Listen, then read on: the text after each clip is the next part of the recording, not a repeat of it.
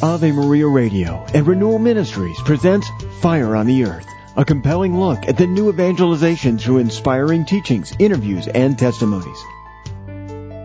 Welcome, friends. This is Peter Herbeck, your host, and we're looking at the teaching of Jesus and the apostles about the central role or one of the central experiences of living the Christian life in this fallen world between the two comings of Jesus at this time of the church.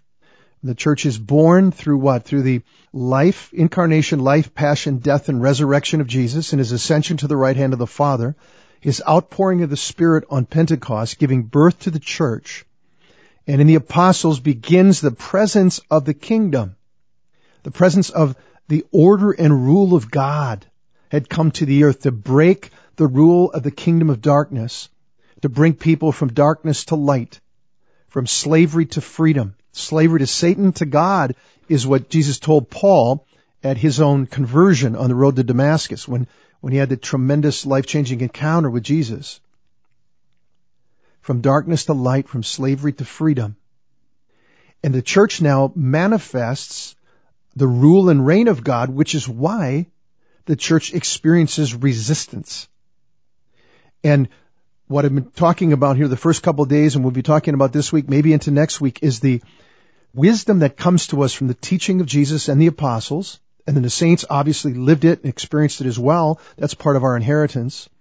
Is preparing the people of God, not only for the blessings that come, like we would, the things that we immediately count as blessing, like just being touched by the mercy of God, the love of God, you know, the fellowship and brothers and sisters and, you know, signs and wonders and God prospering the work of our hands and blessing our lives and giving us children and all these wonderful things that are part of living in the kingdom, relationships in right order, learning how to forgive and be forgiven, to be courageous and to be transformed, to come into the life of the, receiving the fruits of the Spirit, conformity to Jesus. All those wonderful blessings.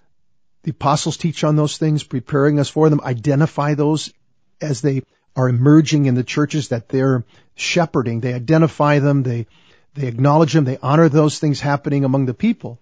But one of the things they do following their master, following the teaching of Jesus, is they teach very clearly about preparing yourself and readying your heart for the reality of the rejection that comes from the world, persecution, trial, tribulation I ended the program yesterday talking about Jesus' teaching from the Beatitudes, where he talks about the blessed life.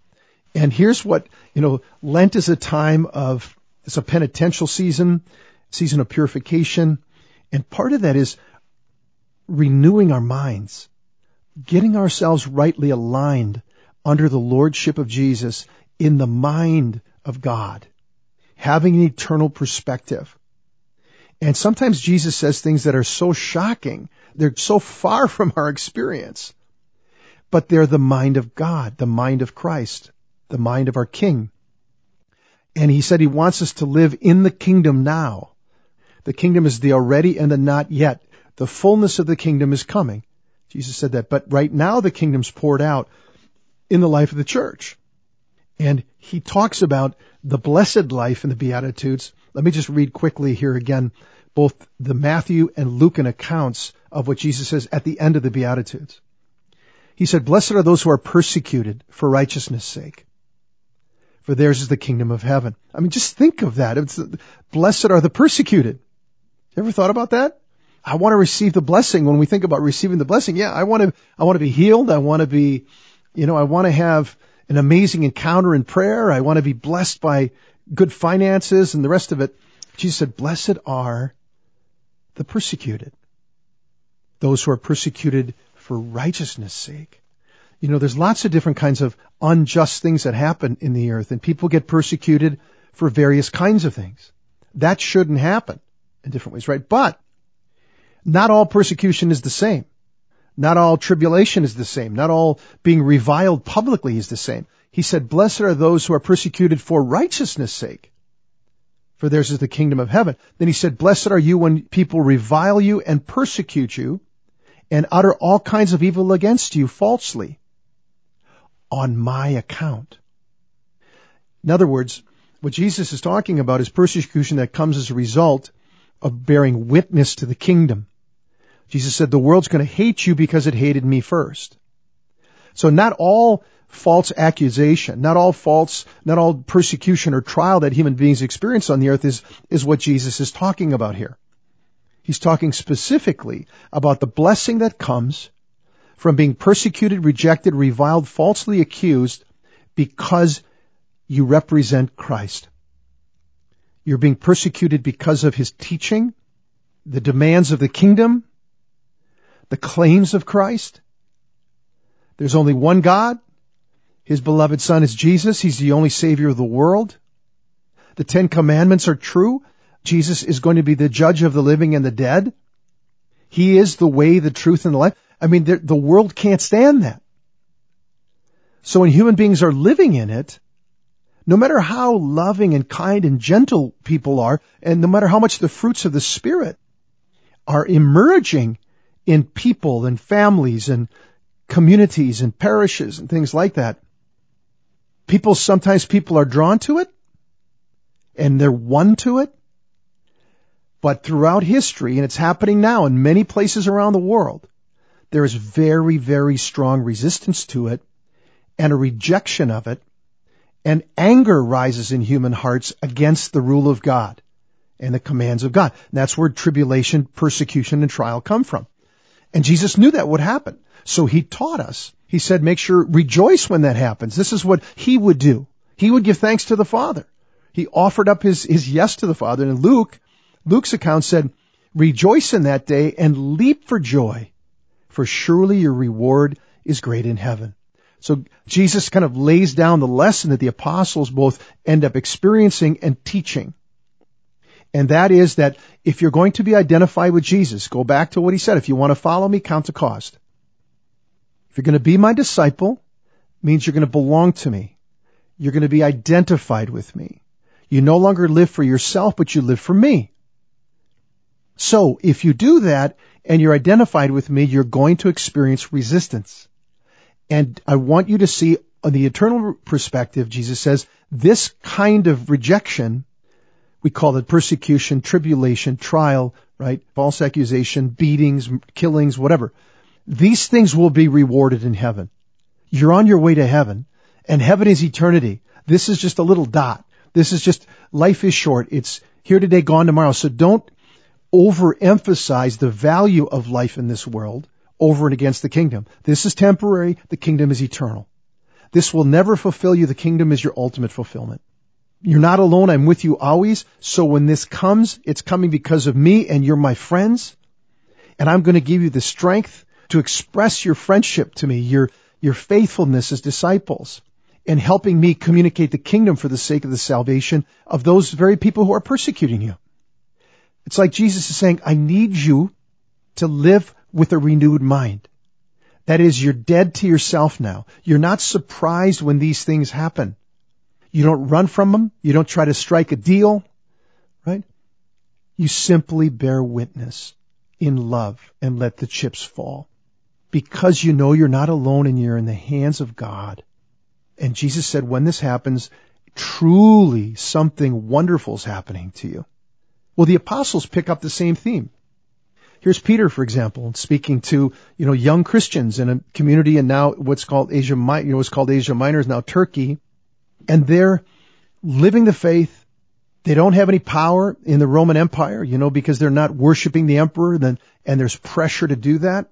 And without doing that, you don't have any pathway to, to power, to influence, to prosperity in the world. You're marginalized because of your identification with Jesus. And this is important for us to see, friends, because when that happens, think about what's happening in China right now, for example, and how much suppression of the church goes on there. And the only church they want to allow in the Catholic Church is a state church. They don't want anything taught that opposes, you know, the communist regime that's there in China. And so what they're doing now with, you know, they have the cameras, they have cameras, you know, hundreds of millions of cameras all over the, all over the country that are keeping an eye on everybody and they have this this system. I forgot what you call it. You know, you're scoring people whether you're you're toeing the line or you're not. And people who don't, they even have they put publicly images of them on flat screen TVs out in the streets in certain places, saying these people right here, they're failing to keep the mark of what what the government wants. And some of those people are in that position. They, they lose jobs. They can never advance in the culture. Why? Because they're Christian.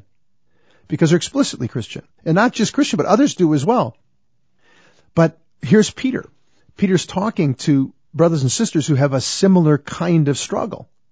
And he says to them, don't be surprised at the ordeal that comes upon you as if something strange was happening to you.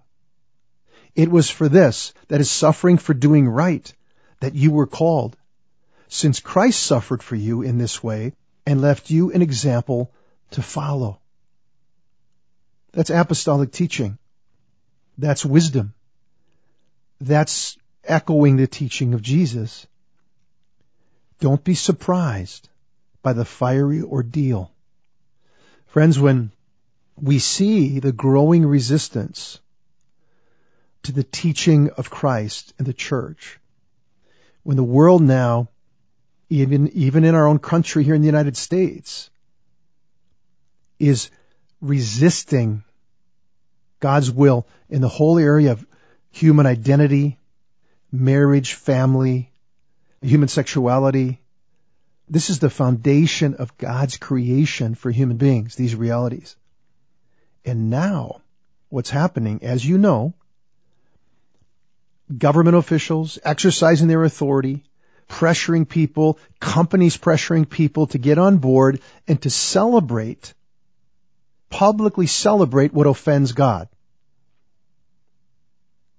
The squeeze is coming because human hearts have opened themselves up. They've resisting God.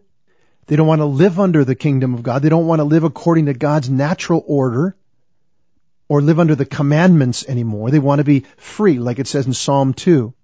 The kings of this world are setting themselves against the Lord and against his anointed, saying, let's throw off the chains, the chains that bind us. The chains are the commandments of God, the call to virtue, right? The call to submission to God, the call to humility, the call to obedience. Kings of the earth, no way. We're defining reality we're defining even what creation is. We're defining everything. And they're setting themselves against God and the people of God. And when that happens, it intensifies. All kinds of things get revealed. Even people then who are quote unquote in the kingdom, religious leaders, they start to feel that pressure. Some of them walk in the wisdom that Peter's talking about here and they begin to teach and embrace their people, you know, help their people begin to understand what's happening and how to be prepared for it and live with an eternal perspective. Internalize the teaching of Jesus. Open your heart. Acknowledge the fact of your own fears and your desire to compromise. But then you can even have leaders, even clergy, even bishops in this context start to want to change the teaching of the church to conform to the world, to escape persecution and trial, to, to not want to be rejected by the powers that be. So again, St. Peter, do not be surprised by that ordeal that comes upon you. Acts 14:22. Through many tribulations we must enter the kingdom of God. That's a good meditation, friends, for us in Lent to understand this is part of our destiny. God bless you, friends. Don't forget to go to our uh, Renewal Ministries website. A lot of good stuff there for you, including the free booklet, Receiving Fire. Each program of Fire on the Earth with Peter Herbeck can be downloaded at AveMariaRadio.net and renewalministries.net. Fire on the Earth is a production of Ave Maria Radio. Friends, I'd like to offer you my new booklet, Receiving Fire. Jesus said, I have come to cast fire on the earth. Would that it were already ablaze. That fire is the purifying love that burns in the heart of Jesus. A fire of grace for those who receive it, but a fire of judgment for those who refuse it. If you'd like a copy of this free booklet, call 1-800-282-4789 or contact us on the web at renewalministries.net slash FOE. That's renewalministries.net slash FOE.